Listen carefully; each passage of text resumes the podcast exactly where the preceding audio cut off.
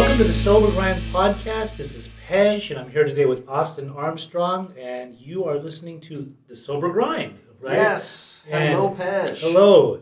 And uh, we have a special show. First of all, I want to thank everybody for the feedback that we got in the last week for our first segment, for our first show.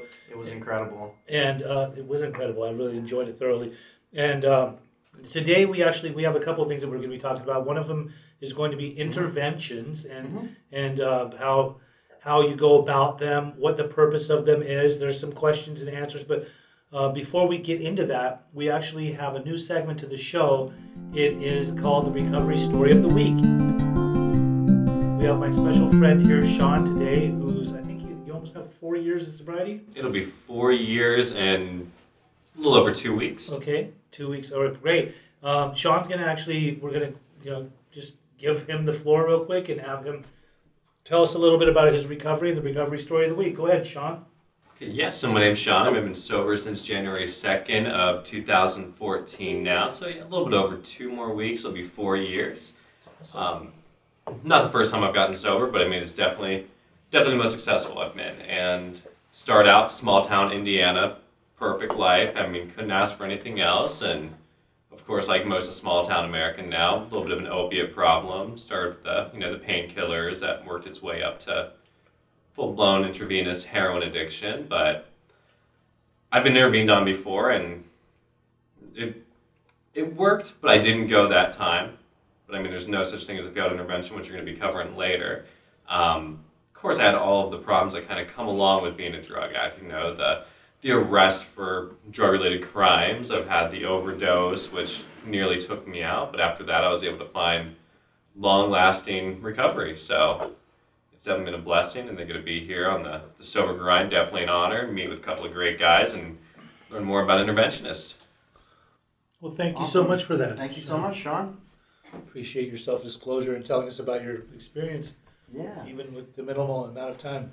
This is also going to be a hopefully weekly segment as well. So if you would like to be featured on the recovery story of the week, send us an email, leave a comment on any platform that you see this on, and we would love to share your story. Like I said at the top of the show, uh, we're going to be talking about interventions, and Austin's got some wonderful questions that he's prepared for me, and I'm going to try to answer them to the best of my ability. Uh, go ahead, Austin. Yeah, we're gonna just jump right in. So, Pej, I know you uh, you work as a as an interventionist.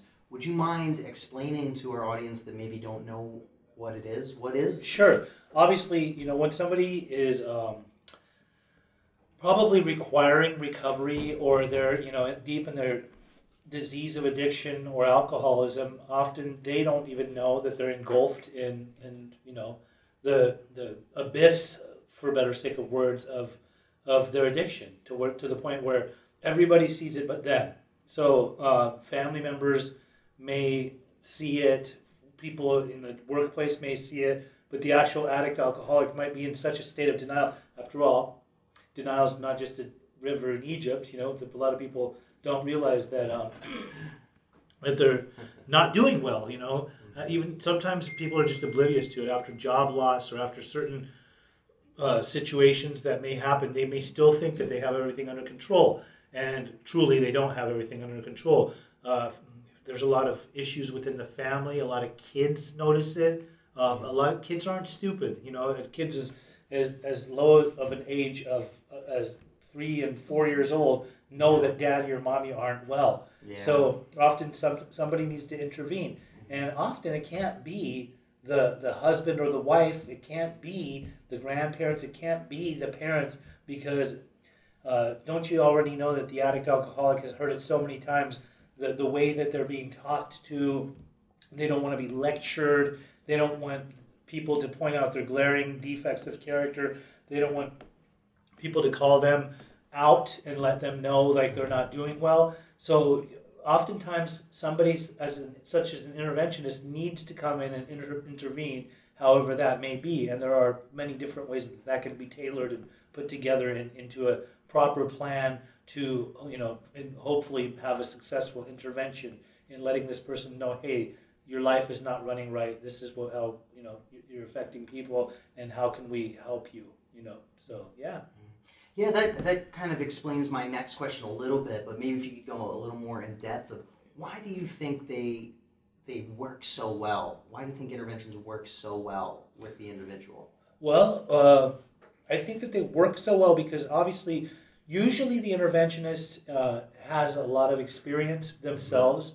Perhaps they were once an addict, alcoholic, in active Mhm. addiction, who somebody intervened on them, so they had that moment of clarity, Mhm. that that uh, aha moment. Uh, Mm, yeah. you know that where, where they come to jesus like they, they basically realize wow you know like this person just got through to me so then they want to carry that on to somebody else and then they, it becomes common practice like if they if they see that they can successfully help certain people get the appropriate help that they need then then you know it's rewarding it's it's nice to see a good intervention go down to the point where you can get through to that person that's suffering and have them figure out their own breaking point and turning point into where they actually want to, you know, besides just entertaining the thought, which a lot of addicts and alcoholics in their active addiction think about, I want to get the help, Mhm. but they know something's not right, but they don't know how to go about it. So an intervention is key. It's like a key figure and a key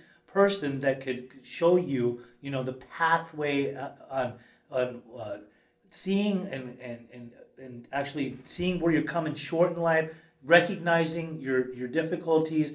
Uh, fam- obvious, um, often the interventionist will put together uh, the family and have them write everything out in letters and, and, and then come together as a whole and present the letters and talk about how they're all affected. But everybody's got to be on the same page. And before you know it uh, all of a sudden something might happen within that person you know the person that's suffering to where they think oh my god like i've always wanted this. I've always needed this.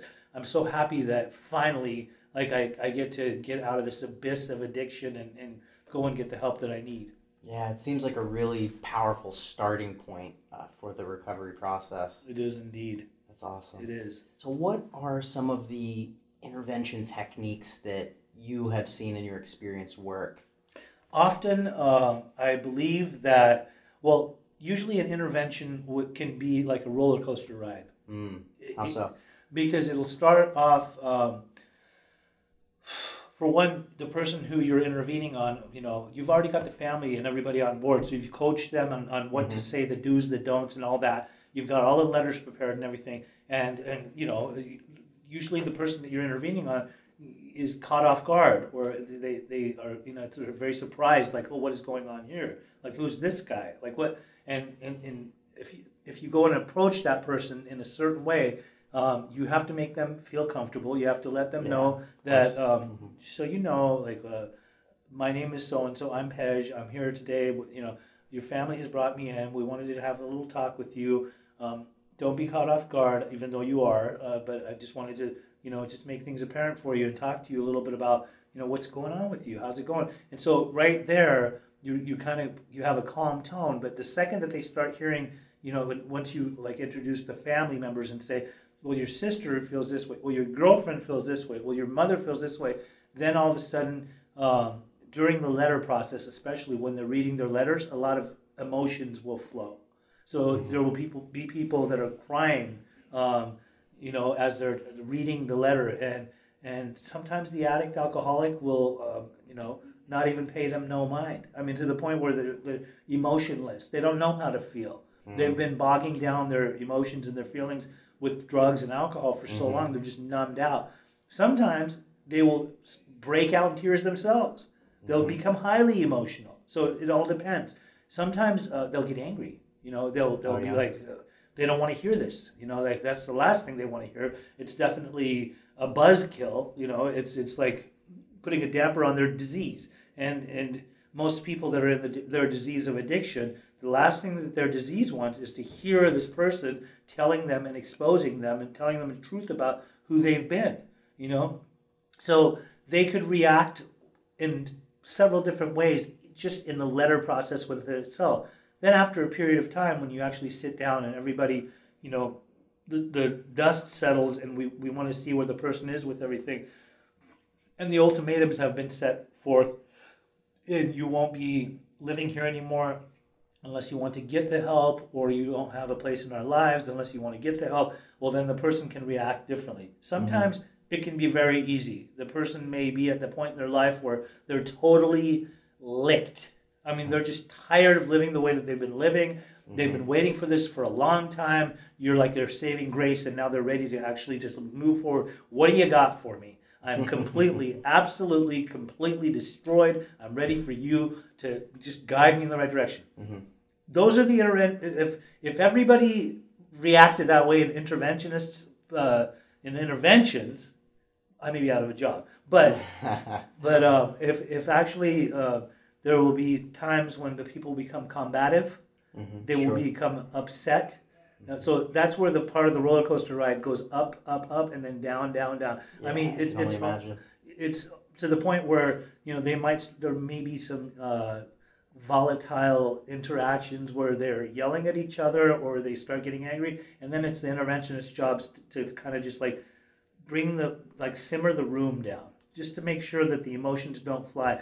Oftentimes people will speak out of place. The family members will say too much mm. and you want to let them know in advance like this is what you say be clear and concise this is what you want to say and you just keep it at that yeah, because yeah. the intervention can go very well if they hold their boundaries and hold their ground and just keep it to where they just say, This is where I stand, this is how I feel, and this is what you must do. Less is more approach. Less is much more approach. But if they mm. keep on going on and on and rambling and saying the same thing that they, they've been hearing all their lives, yeah, what's going to change? Nothing's going to change. Yeah. So if nothing changes, nothing changes.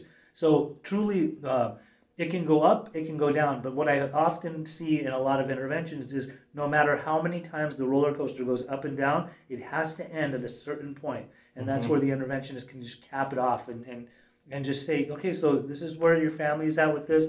This is where you're at. What do you think? Where can we go from there? And sometimes, you know, it can either, it's, it's 50 50. You know, sometimes it goes very well, and sometimes the person just tells you, get out of my house, get out of my face, I'm out of here, I'll pack my bags, I'm out of here, I'll leave you know, and then often the, the interventionist can continue to try to talk to them and say, "Are you sure this is a good idea? Maybe it's not good to make that rash decision in the heat of the moment, but um, we're just trying to help you." You know, yeah. like, like that's all. That's all we came here for today. It's not because we're against you. It's because we want to try to help you get your life back. So it's very necessary, and it can be very, very successful. Mm-hmm. You know, I wish all interventions were successful because then we would have a lot more people getting help. And unfortunately, some people just don't want to hear it you know and some people are still enabled by their families that's where it becomes a miserable fail because families don't want to hold their end of the bargain which sure. which goes to show to often why the person being intervened on is so caught up and so sick in in their disease so let's let's continue on that a little bit so uh, say an intervention is pretty successful you get the individual to go into treatment to start their recovery journey what are some of the next steps for the family? What do they need to do to well, change? That's a great question. I think that often uh, interventionists um, need to always keep the family in mind and realize that this person that they're intervening on obviously was part of a family system. After all, when it comes to addiction and alcoholism, it's a family disease. Mm, mm-hmm. It's not just the person, as I was just saying a second ago. Some of the reasons that this person is so sick is because the family's so sick. The mm-hmm. person may be addicted to drugs and alcohol, the family's addicted to the person. Yeah. And the family's always trying to be the controller, mm-hmm. the mediator, the you know, the overseer. So often the family can be seen and perceived as sicker than the individual, even though really? without the drugs and alcohol, right?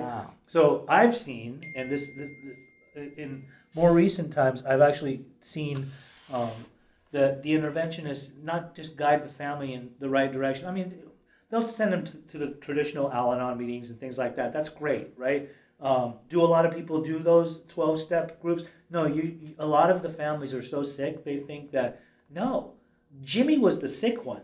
He needed the help. There's nothing wrong with me. I don't need to go to those meetings, right? or they'll go to the meetings and they'll hear like A, B, and C, all these different stories that don't match up with theirs, and they think, well, you know, sorry, feel sorry for those people. But really, truly, it is their ultimate duty to yeah. get as involved in recovery as their loved one is, so that they too can help work on themselves and and break through the clutches of of codependency, of, of of enabling, of always trying to save the person because truly, at the end of the day, that stuff is all just selfish stuff.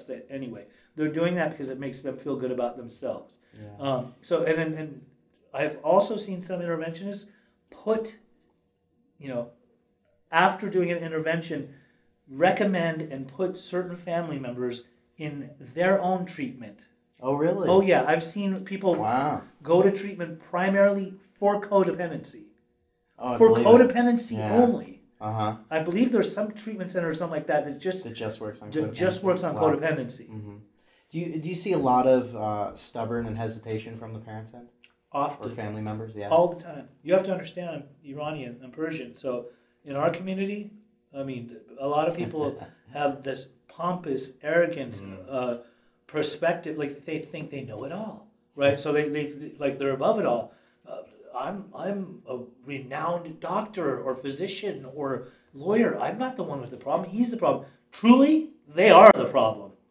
they are the problem because they've got all this money that they've handed down to their kid, and and basically the kid has uh, not lived up to their expectations, hasn't become as educated as them, hasn't uh, gotten to the caliber of of what they are in life on paper, you know, or successfully, and and then probably never will be. Therefore, he's gone and taken all their money and just pretty much pissed it off, right? And and now these people think that you know why should i need to get help why do i need to work on myself we've already put him in treatment. I don't need help. Just leave me alone.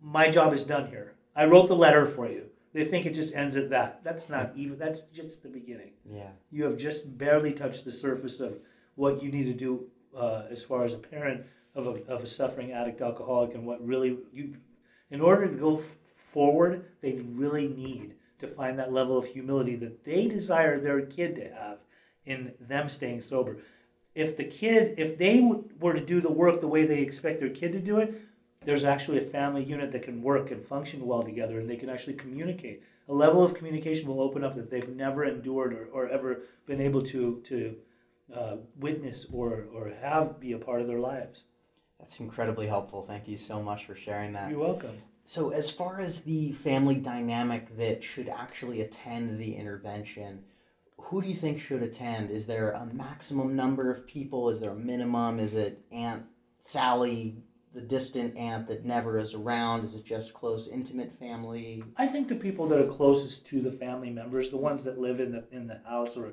are around the person or have been seeing the person deteriorate, and, and the ones that are more instrumental in the person's life, um, often you want to see what the relationship is more personal, personally, but you want to see like what kind of history do they have.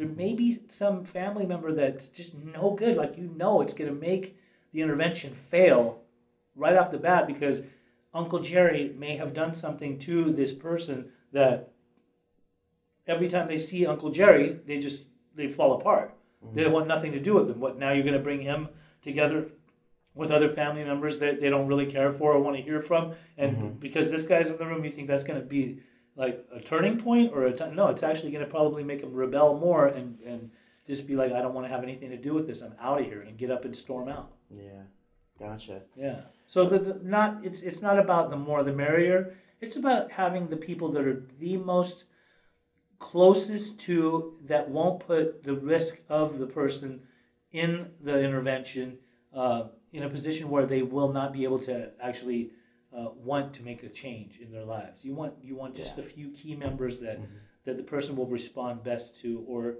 that will actually sit down and listen to the person uh, and, and express themselves. That makes a lot of sense. Yeah, I hope I've. I know I'm jumping all over the place, but I hope No, this is great. I'm learning a lot. I hope everyone uh, is learning a lot too. I'm sure.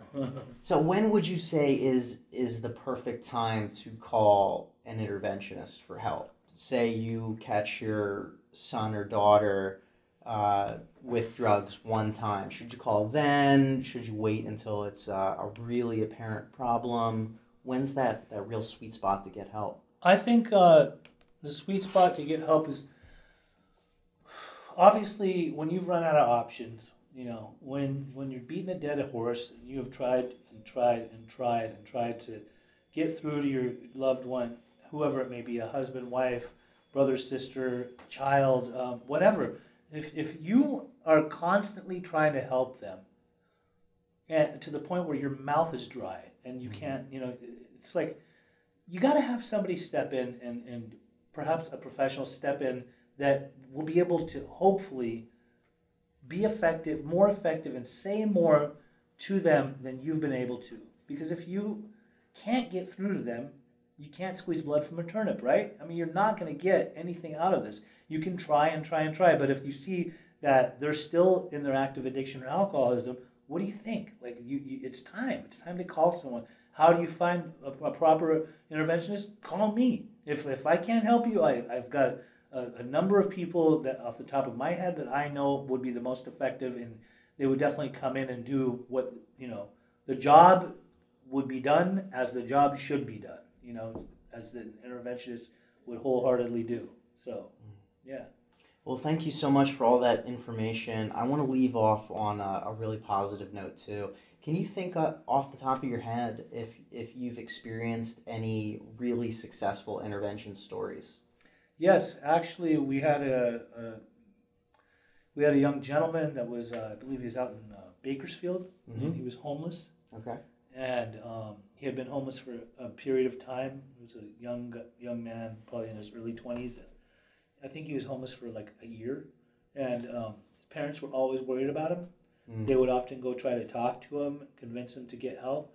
Um, he was panhandling. He was Mm. um, selling his body uh, for drugs, and it, it was really sad. Um, so the family asked, you know, they didn't want to see him die on the streets, Yeah, absolutely. and they said that they've been trying and trying and trying. And they asked us to come out and help him, mm-hmm. and so um, I, I went and I you know sat with him. At first, he it, he just seemed like a shell of a human being. He didn't even Hmm. seem like he had it in him to to carry on a regular conversation. But um, but he did have this this certain particular look in his eyes, like like although hopeless, still hopeful Still to a, a little bit of hope Yeah. and um, and Mm. you know, in having a conversation with him on the first round and first try, um, you know, there wasn't much of a conversation, but but he did say in that conversation that he would think about it. So then we Mhm. went back and we talked to him again um, about a week later, and after talking to him, we brought him into a home, Mm-hmm. and he. Um, he was a character. There was a lot of different things that this guy would do, and he did them because I think he had just become so accustomed to the streets and living on the streets that, for example, he liked sleeping outside on the patio in January, right? Oh my gosh. So cold. Uh, it was he, he liked it. He was used to it. That was just his way of life. Mhm. He, he liked um, you know eating out of the trash. Mhm. Like, It was just Yeah, to each their own. I think it, it was just a, a, a way of life for him. Uh huh. But um, but he ended up staying in that house for a while. He he got some solid sobriety, and now he is now a stand-up guy that wears That's the, amazing. he puts on a shirt and tie, and he goes to work, and he has a job, and he's paying his rent. He's self-supporting, and he has a car, and um, you know, and now he. ta- I think last time I talked to him, he said he was uh, dating somebody, which which was Wow. pretty amazing for him. you know. Yeah. I mean, he really worked through a lot of his stuff. We we we definitely set him in the direction of going into like the right recovery community, and he. I think he was doing a lot of AA and NA and things like that. But yeah, you, know, it's he's just it's things like that that I that are the most rewarding and the most things that I live for in recovery is to see the success stories and people come from nothing and turn it around and become truly become something.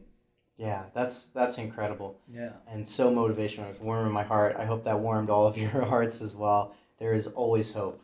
There always is hope. Always hope. Always. Pej, my friend, thank you so much. Thank you this very was much. Uh, incredible again. Yet another great episode of the Sober Grind. Sober Grind. And again, ladies and gentlemen, this podcast is made possible by Beginnings Treatment Centers. If you need any addiction help at all, they are incredible and would love to communicate with you. You can call them directly at 800 387 6907 or visit them online at beginningstreatment.com.